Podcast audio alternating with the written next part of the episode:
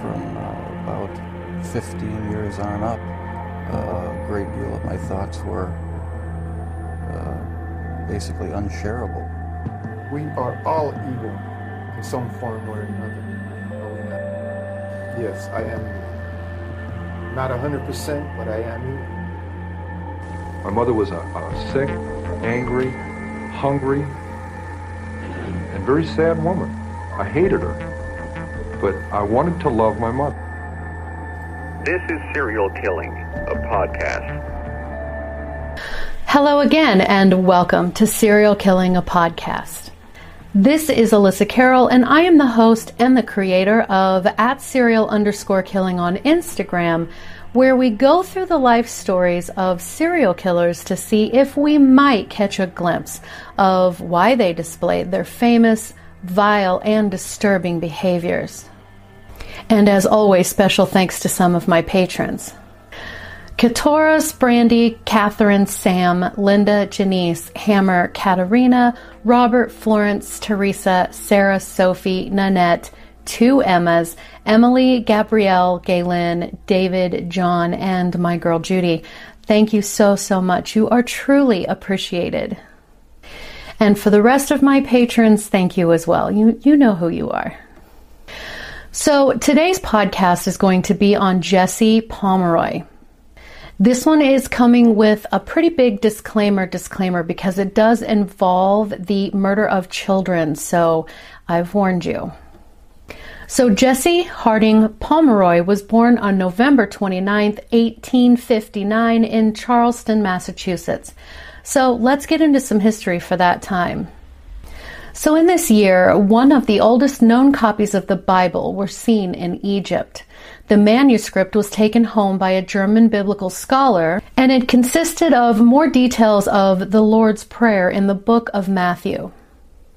Oregon was admitted as the 33rd state of the Union in the United States. This was also the first year that the insanity plea was used to prove innocence. The Scottish National Gallery opened in Edinburgh. Ground broke for the Suez Canal in Egypt. Charles Dickens' A Tale of Two Cities was first published. The Cornwall Railway opened across the Royal Albert Bridge, linking the counties of Devon and Cornwall in England. The Philadelphia A's organized a play, quote, Town Ball, which became baseball 20 years later. The Second Italian War of Independence, the Ball of Magenta, I hope I pronounced that correctly, resulted in a French Sardinian victory under Napoleon III over the Austrians. In Australia, Queensland was established as a separate colony from New South Wales. King Charles V, or Karl IV, accedes to the throne of Sweden Norway. First airmail in a balloon took off from Lafayette, Indiana. A volcano in Hawaii began its eruption that lasted 300 days. A geomagnetic storm caused the aurora borealis to shine so brightly that it was seen clearly over parts of the US, Europe, and even as far as Japan. And finally, a solar superstorm affected electrical telegraph service. So, this was the atmosphere that Jesse was born into. His parents were Thomas J. Pomeroy and Ruth Ann Snowman. Thomas was born in 1835 in Hingham, Massachusetts, though his family had migrated down from Maine. Ruth Ann Snowman was born in 1840 in Maine. Now, Thomas and Ruth got married in September of 1857. Thomas was 22 years old and Ruth just 17. Jesse was the second of two sons, the older being his brother Charles Jefferson Pomeroy. Now, Charles was two years older than Jesse, which, if you do the math, would mean that it was a very real possibility that Ruth was already pregnant with Charles before she and Thomas got married, which back then was a huge no no. According to the book, quote, Fiend, the shocking true story of America's youngest serial killer, unquote, by the Harold Schechter, Thomas had been a butcher in the beginning of their marriage. While she was pregnant, Ruth said she would go to the slaughterhouses and witness the processing of the animals, and sometimes she later admitted that she did assist her husband while he worked. When Jesse was born, he was described as a fussy baby, most likely suffering with colic, and cried incessantly. It took until he was nearly a year old for the issue to resolve itself, and he came out to be a bit of a smaller, thinner, weaker toddler. But his growth, appetite, and overall personality leveled out, and he was described as a healthier, happy younger child. Now, Thomas was a veteran of the U.S. Civil War, and he had enlisted in September of 1862 at 27 years old. This, of course, means that he was already married to Ruth and had both of his sons when he went to fight in the war. Fortunately, he survived. Unfortunately, he came back as a terrible alcoholic. He worked in the dockyard on the Navy Yard, dumping the water from the dry dock when needed, and also took care of the engine and so on. It was also said that he was a fireman. He had a tough job. No one would deny that. He had seen things during the war that no one should ever have to, and he was a very stern parent. So Ruth's family also hailed from Maine and made their way south to Massachusetts. I really couldn't find much of anything about Ruth's beginnings until she married Thomas. One could imagine how hard it would have been to send your husband off to fight in the Civil War and try to take care of two young sons. Jesse would have been three years old at this time. But when Thomas came back, again, he was a bit different. It was said in most sources that he was quite abusive toward his wife and both children. Now, Jesse's very early years seemed to be, for the most part, uneventful. At times, he would tag along with his dad to work before he started school. He wrote an autobiography, actually, and I'll leave the link to that below in the notes. And in it, he said that he and his brother got along pretty well. They would fuss and fight, as most siblings do, of course, but they also loved to go fishing together, play ball together, and so on. At least this is what Jesse says. So at just five years old, it was discovered that he was caught torturing a neighbor's cat, though I couldn't find out what happened after. Around the age of six, his mother sent him off to elementary school, and Jesse said himself that he was quite fond of his first teacher, though he did not enjoy school at all. Because of this, he would skip school often, and because he skipped school, it was said that his father would strip him down naked and beat him with a horsewhip as punishment. Jesse's teachers described him as, quote, peculiar, intractable, not bad, but difficult to understand, end quote. When he did speak up and answer questions, his answer was the answer, and any correction was just not acceptable. Any level of disciplinary action, even if it was just slight, made him resentful and full of spite. It is also important to note that several sources talked about Jesse having a defect in his right eye that covered his pupil. It was described as a white, thick film. You see, from infancy, this eye had been this way. Some said it was a cataract, which is a medical condition in which the lens of the eye becomes progressively opaque or milky, which results in blurred vision. Others said it was from a virulent infection, and still others said it was caused by a reaction to a smallpox vaccination. Regardless, people were uncomfortable looking at him, and other kids bullied him relentlessly about it. They said he had the evil eye. So, at some point, the family moved to a house just next door to their old one, but was a bit of a step up from where they had been living, and it was closer to he and Charlie's school. His father left the Navy Yard and began working in Boston driving a horse and wagon for another man. Charlie joined a baseball club and was chosen as its captain. Jesse described his brother as a, quote, splendid player, but Jesse was not outgoing like his brother. He actually barely even spoke to other children. Jesse did tell a story in his autobiography. Quote, one day, Charlie and I were fishing down on Chelsea Bridge. We went on the first pier of the left hand side, going towards Chelsea. We had caught a few fish, and Charles was just going to throw the line out again, but as he did so, the hook struck and caught my face, nearly going into my left eye. It buried itself deep, right near the bone under it. We went to Dr. Bickford and he took it out. Though the pain was great and hurt very much, I did not show any feeling at all, either when it was in there or when the doctor was taking it out. End quote. At about 11 years old, Jesse discovered that he absolutely loved to read and spent a great deal of time doing so, even enjoying full novels. But his favorite were books about the violent tales of the Native American wars. He would also play what they called scouts and Indians with other children, and he delighted in recreating the torturous methods that he had read about in these books. Around this age, his mother began to notice that money was starting to go missing from the house. So, Jesse, after one particularly bloody beating from his father, where he forced Jesse to strip down completely naked, killed his mother's songbirds by removing their heads.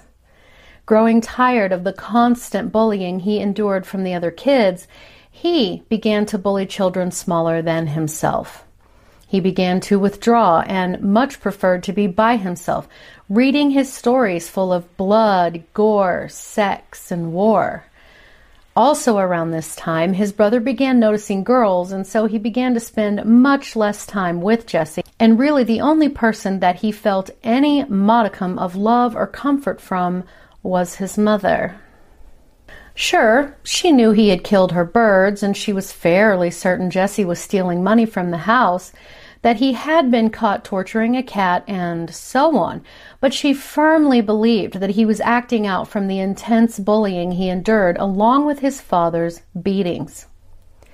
At one point, Ruth chased Thomas out of the house at knife point for abusing her boys. And bravo for her. In 1871, when Jesse was 12 years old, he developed severe pneumonia his fever spiked quite high, and he was incoherent and rambling.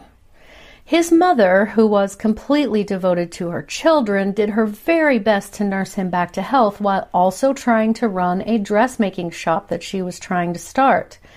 She later admitted that while he did recover, he would remain, quote, not so well. About a month after he recovered, he would begin his campaign of terror. On December 26, 1871, two men heard a sound that at first they believed to be the whistling of the wind, but they realized it was the crying of a very young child. They followed the sound into a small outbuilding, and inside they found a very young boy hanging from a ceiling beam by a rope around his wrists. The men later stated that his lips were blue and his eyes closed, and they would have assumed the little boy dead if it weren't for the very faint, small noises that he was making. He had no coat or shirt on, and his torso was also apparently beginning to turn blue. On the boy's back were swollen, angry welts. The men immediately cut the boy free, one of them wrapping the boy in his own coat in an attempt to warm the little boy's body.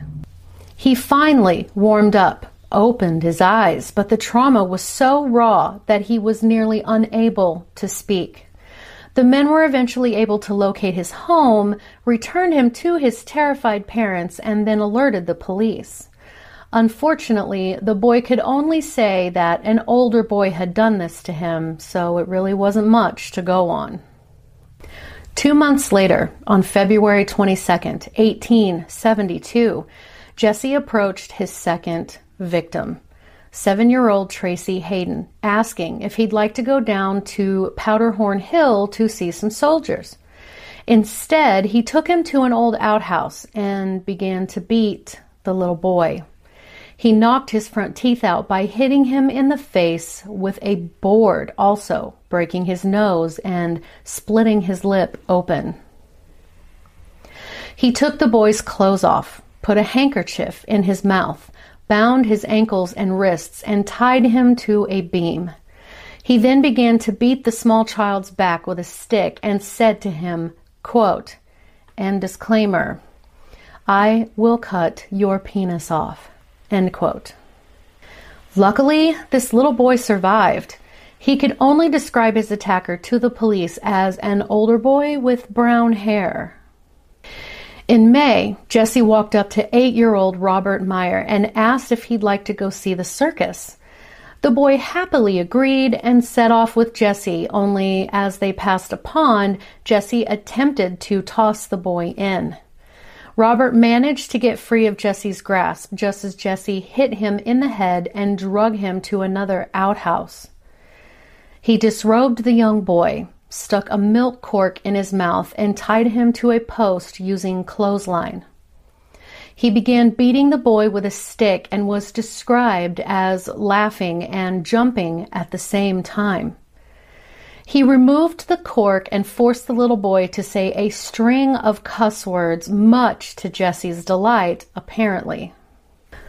Robert later stated that Jesse's breathing began to slow and become deeper as he began to stroke himself from the outside of his clothing. Once he completed his action, if you will, he untied Robert and ordered him to put his clothes back on. He then let the boy go. Now, this latest assault had the entire Chelsea neighborhood up in arms. It was said that hundreds of boys within the described age range were questioned by the police, but there just wasn't any information leading to the perpetrator. It was also during the summer of 1872 that Ruth decided to permanently throw her husband out of the house.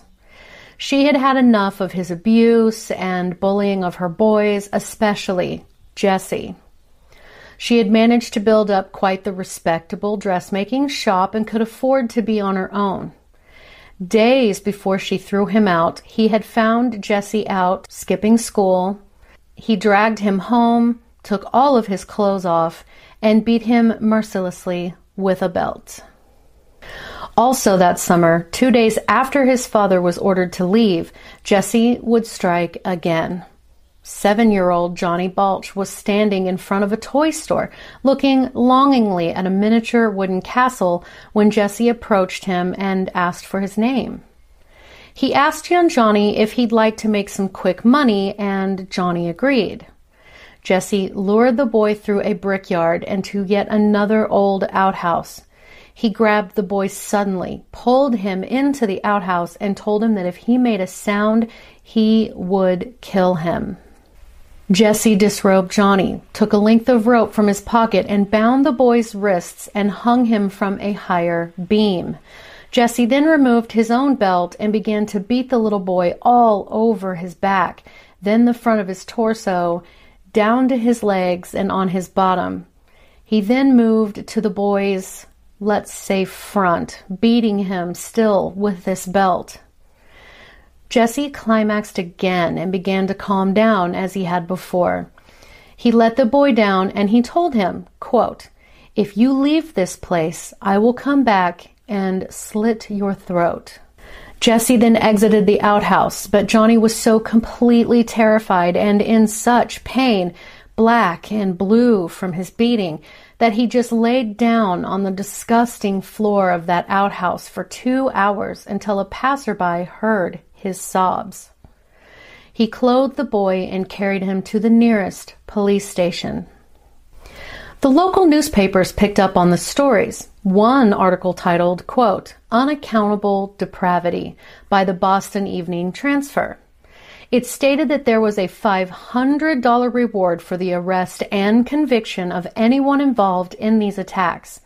Now, $500 in 1872 would be over $11,000 today. The perpetrator was dubbed the boy torturer, and with that amount of reward money, groups of people gathered determined to find this fiend. With all of this violence and public uproar, Ruth took her two sons and moved from Chelsea to South Boston, where she was also moving her dressmaking shop. Now, some sources say that after reading the newspaper and seeing the description of the assailant, she feared that it might be her son, and that's why she uprooted the boys and moved so quickly. A couple of weeks later, Jesse approached seven year old George Pratt, who had been walking up and down the South Boston coastline looking for little trinkets, and he offered him 25 cents to help him with an errand. George agreed and then met the same fate as the previous boys, only this time Jesse literally bit off a chunk out of George's cheek. He clawed at the young boy's flesh and used a sewing needle to puncture the boy's body over and over. Then Jesse bit another chunk of meat out of the boy's bottom before leaving the child, but thankfully he was found and he survived. So then the police determined that the attacker must have some mental defect to have committed such a horrific attack. They apparently gathered up all of the boys within the age range that were known to have disabilities, but the victims couldn't identify their attacker from those that had been gathered. Less than a month later, Jesse kidnapped and assaulted six year old Harry Austin in the same manner as the others. Only this time, as his victim lay bound on the ground, Jesse stabbed this poor boy under each of his arms and between his shoulder blades with his pocket knife, the poor child writhing and screaming beneath him. He then attempted to cut the boy's genitalia off, but was interrupted and fled the scene. Six days later, Jesse attacked and horrifically beat seven year old Joseph Kennedy, forcing him to say things against the Christian God, which was horrific for that boy. Jesse then cut the boy across the face with his pocket knife, then dunked the boy and his fresh wounds into nearby salt water and left. But the boy was still alive. Less than a week later, he attacked five year old Robert Gould, stripping him naked, beat him, and slashed at him with his knife. The victim was able to give the authorities a proper description of the attacker. He described him as an older boy who had one eye that was white like marble. So, for whatever reason, on his way home from school one day, Jesse walked into a police station where they were still questioning one of his victims, young Joseph Kennedy. Once he recognized his victim, he quickly turned around and left, but he had been recognized and was stopped outside by officers. They brought him back into the station and put him in a jail cell. They questioned him as he said he was innocent and where he eventually fell asleep. Around midnight, they woke him up suddenly and began questioning him, but he still insisted that he was innocent. Once they threatened him with a 100 year sentence, well, he finally fessed up. The very next day, he was taken to the main Boston jail where his victims were each brought in and they identified him as their attacker. The same day, he was put in front of a judge where he listened to his victims recount their ordeal with him. His own mother came to his defense, stating he was a good boy who was obedient, hard working. She began to weep on the stand. But when it was his turn and he was asked why, his response was simply, quote, I couldn't help myself. End quote. With that, Jesse was sentenced to the House of Reformation in Westboro, a boys' reform school, until he was 18 years old, so for six years.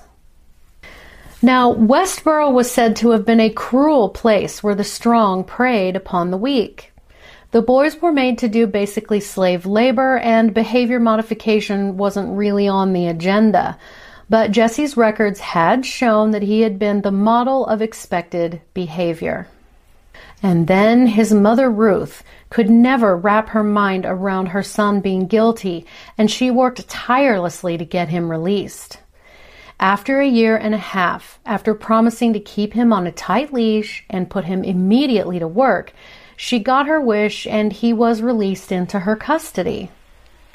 Now, she was still working hard and being slightly successful in her dressmaking shop, and his older brother, Charles, had a rather large paper route, and he also had a small newspaper stand outside of his mother's shop.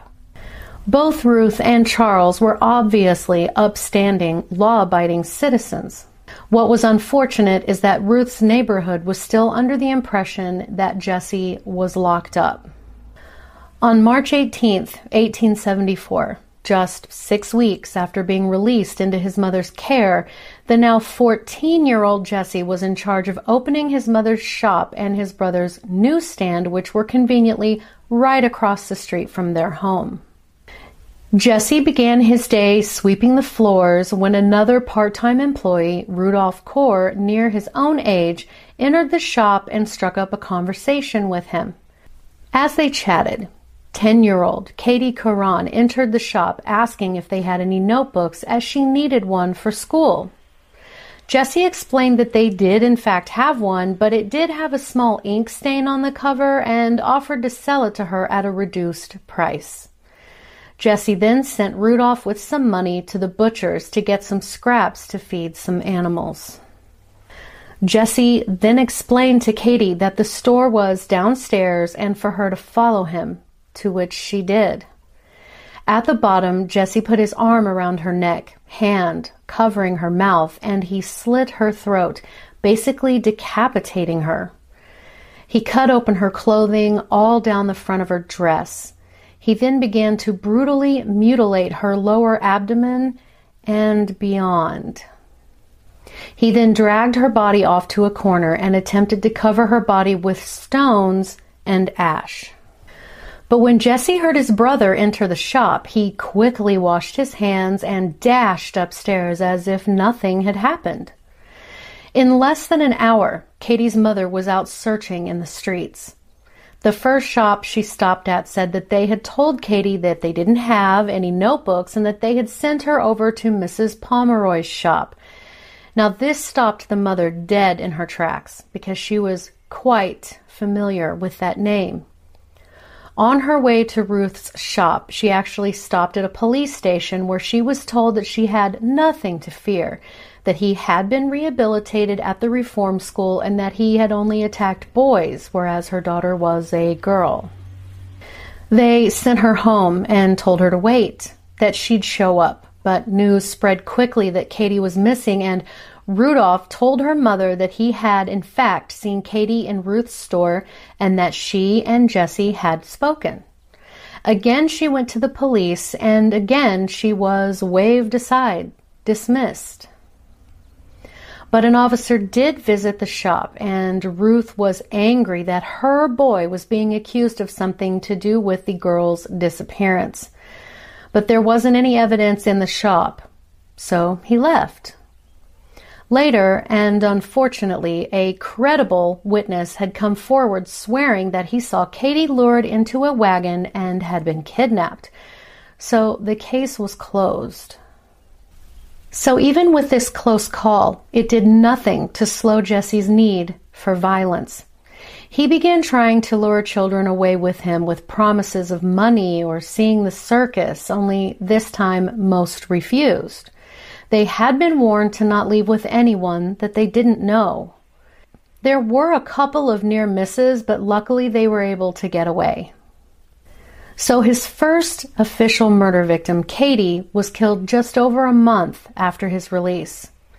His second victim was a month later, four year old Horace Millen, who had been given a couple of pennies from his adoring mother to take to a very close by bakery to get some sweets. Jesse saw him and approached him, asking him where he was going. The two began to walk together. Inside the bakery, Horace purchased a small cake and immediately shared it with Jesse. Then Jesse led the small boy to a nearby harbor to play.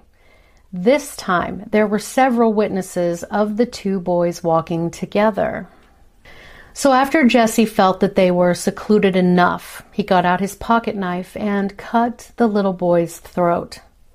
But this didn't kill the little boy immediately. So Jesse began stabbing him over and over. There was evidence of defensive wounds indicating little Horace had tried fiercely to fight back. But once the boy was gone, Jesse continued his violent assault on the body, concentrating quite a bit in the genital area. He also mutilated one of the little boy's eyes.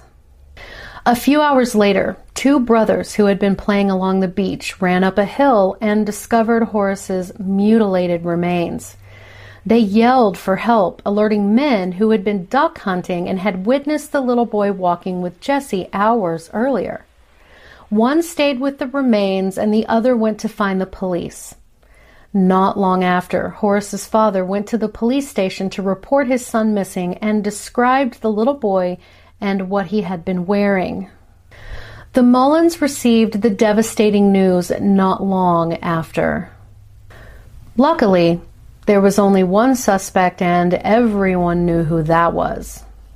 The authorities went directly to his home and found him there, taking him into custody. His desperate mother yelled and screamed that her son was innocent, and Jesse assured her that he was and that he would be back home soon. And at first, he denied any involvement in the little boy's murder. Part of his time during that day he could not account for, though, and he was not able to provide a solid alibi for the time around when the boy was murdered. He did have a scratch on his face, and he explained it away that he had done it to himself while shaving. But they found his pocket knife, and it was caked in mud and dried blood. The knife was examined to see if it fit the wounds on the small boy, and of course, it was a match. Jesse was then taken into a jail cell where apparently he went right to sleep as if nothing was wrong. The next morning, he was formally arrested for Horace's murder. He continued to deny the allegations until they threatened to take him down to the funeral home and show him Horace's broken and battered body. Finally, Jesse confessed. He said, quote, I am sorry I did it. Please don't tell my mother. End quote. He was apparently crying when he said this. He told them to put him somewhere where he would never be able to hurt anyone else. Katie's remains were later found in the basement after Ruth had been forced to close her shop and someone else had bought it. He was found guilty of murder, and the sentence for such a crime at that time was death by hanging. Except Jesse was only 14 years old. So there had to be some discussion as to what to do with him and if the death penalty was appropriate. They asked him why he had killed Katie, to which he replied, quote, I don't know. I wanted to see how she would act. End quote. Though his defense tried to get the insanity plea for him, he was ultimately found guilty of first degree murder, but the jury recommended the sentence be life in prison rather than the death penalty. And that life sentence was to be spent in solitary confinement. His only interactions were with prison guards and his mother, who was allowed to visit him once a month until she died.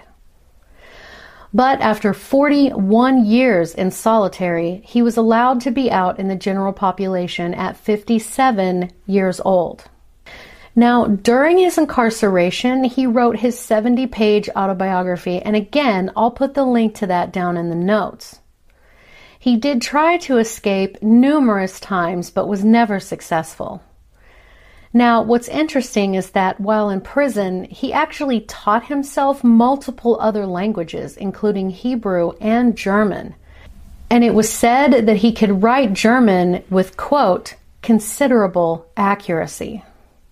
He also wrote poetry and other things, and I'll link that down below in the notes as well. He studied law books to try to argue his way to freedom, but to no avail. In 1929, at 70 years old, he was transferred to Bridgewater Hospital for the criminally insane because his health was failing and he died in September 1932 of natural causes. So, it really isn't customary at all to label anyone under the age of 18 as having antisocial personality disorder or a psychopath or a sociopath. Under 18, and they prefer to label the pattern of behaviors that Jesse displayed as a conduct disorder. These disorders include traits such as failure to attach meaning to the lives of others, grandiosity, feeling of self importance, cruelty to animals, cruelty to other people, lack of empathy and remorse, withdrawal, and chronic lying. Now, Jesse, of course, displayed all of these behaviors and more. So, was he born to kill? Conditioned to? Now, while children getting what my part of the South calls whoopings back then was the norm, quite common for the day and age, actually. But would stripping your child down naked and beating them with a belt be considered normal? I myself had that happen to me, and I'm here to tell you it is not. I mean, I myself certainly do not think that it's normal. And then for Jesse to turn around and do the exact same thing to most of his other victims, if his father hadn't taken all of his clothes off and then whip him horrifically with a belt or a horsewhip, would Jesse have gone on to be violent toward other smaller, weaker children than him? Well, I can't say. In my opinion, I believe the pathology was already there, and I think the environment lit the match. But tell me, what do you think? Leave me a comment below if you're watching, or you can DM me on Instagram at serial underscore killing. You can email me at serialkillinginstagram at gmail.com. And as always, thank you so much for listening because I know you could be listening to anyone else, but you chose me, and I appreciate that. Thank you and have a great day.